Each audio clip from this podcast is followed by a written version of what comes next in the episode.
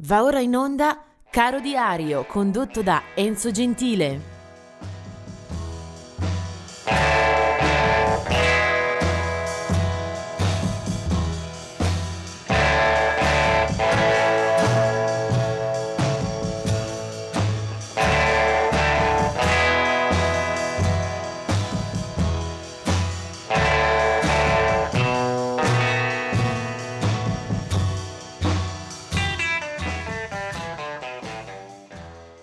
Mi scuso per eh, questo breve inserto che non era previsto, ma negli appunti di Caro Diario si erano eh, disperse almeno eh, 3-4 informazioni di date che ci tenevo comunque a segnalare per eh, questo 6 di eh, gennaio.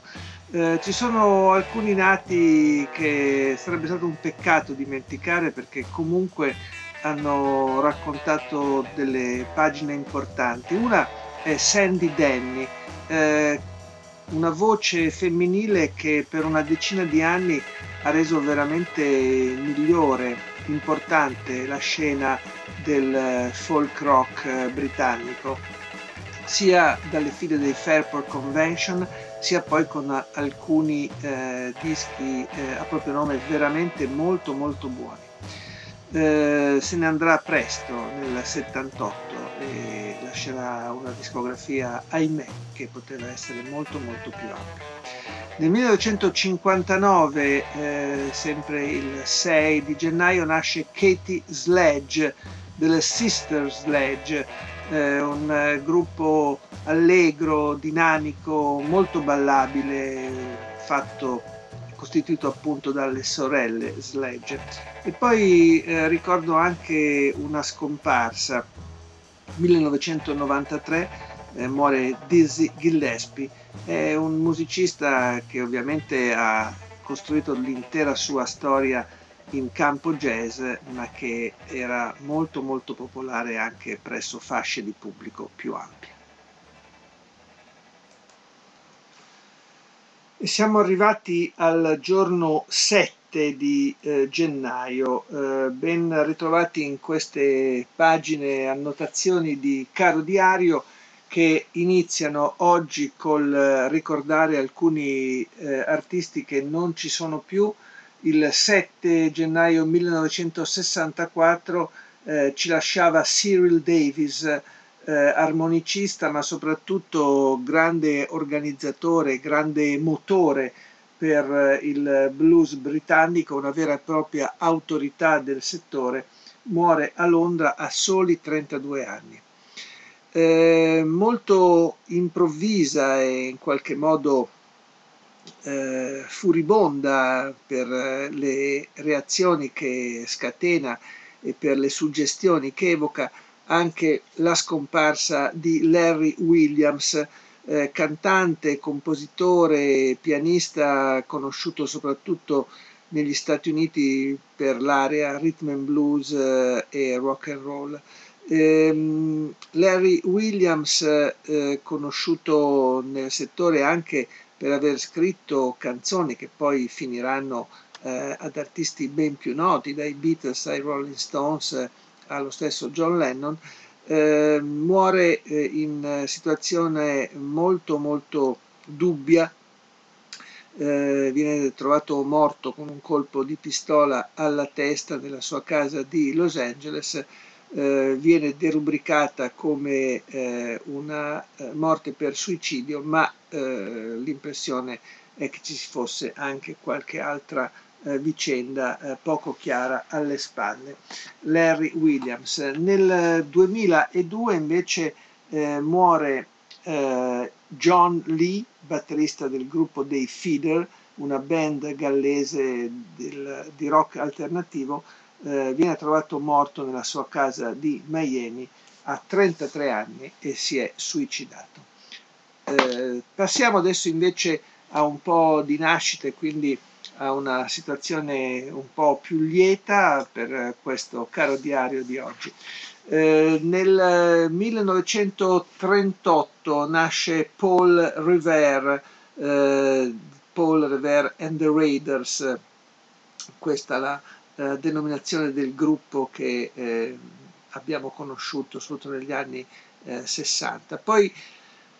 Kenny Loggins nasce nel 1938 ed è un musicista che abbiamo poi eh, visto in ambito pop, rock, anche abbastanza commerciale, eh, insieme all'amico Jim Messina, eh, il sodalizio di Loggins e Messina. Poi del 1956 è eh, Juan Luis Guerra, eh, musicista che si diploma e proviene da Santo Domingo eh, per poi eh, trovare una formula molto eh, originale eh, in cui oltre alle sonorità della sua terra d'origine eh, aggiunge jazz e pop capaci di rendere il merengue una musica accessibile, gradita, applaudita anche nei mercati americani ed europei. Eh, vende decine di milioni di dischi, eh, vince una gran serie di eh, gra, gra, Grammy in, eh, per l'America Latina e i suoi dischi, eh, magari eh, passati sotto silenzio a livello proprio commerciale, però hanno un grande credito anche da parte dei puristi e comunque del, della critica. Eh, due album eh, andrebbero ricordati, Baciata Rosa del 90 e Areito del 92, Juan Luis Guerra.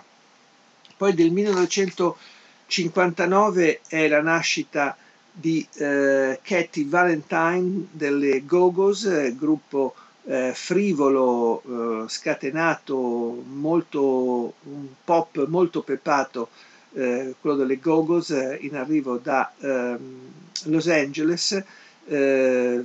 arrivano dalla scena post-punk e new wave per poi abbracciare però un suono molto più eh, leggero e lieve. della band, colei che poi resiste anche a livello solistico è Belinda Carlisle. E adesso eh, spazio alla musica e al gruppo eh, che ho individuato per oggi. Eh, non è sicuramente uno dei personaggi più famosi e celebri che abbiamo celebrato eh, sinora, però eh, io sono molto legato alla storia di Dave Cousin, così si chiama il musicista nato nel 1945. Dave Cousin eh, è noto soprattutto a chi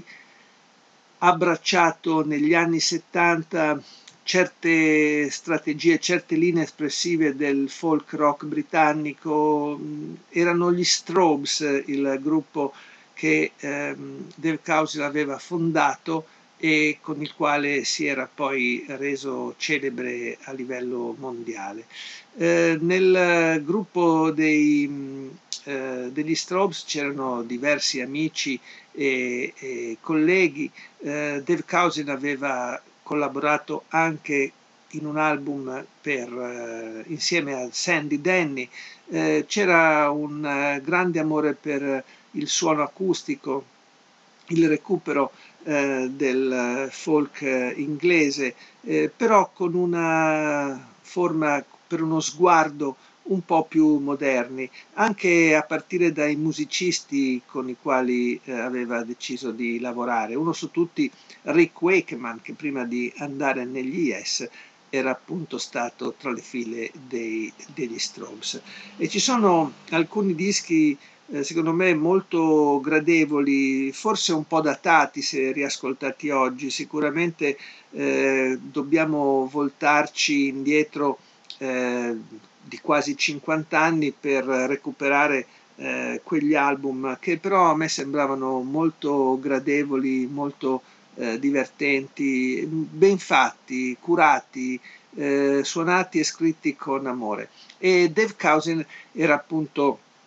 alla guida eh, di questa formazione, sicuramente eh, la leadership era sua, anche poi quando eh, deciderà di affiancare eh, l'attività della band, che peraltro continua tutt'oggi, eh, la, la, affianca anche ad alcuni dischi a proprio nome e vive questa doppia esistenza. Eh, Dave Cousin, eh, un grande lavoratore del, dello spettacolo, della musica live anche eh, sul terreno appunto delle collaborazioni, degli incontri, eh, delle produzioni postume, antologiche, live, insomma chi vuole immergersi in quel pianeta avrà sicuramente molto materiale eh, per godersi la vocalità, la scrittura e la musica di Dave Cousin, che adesso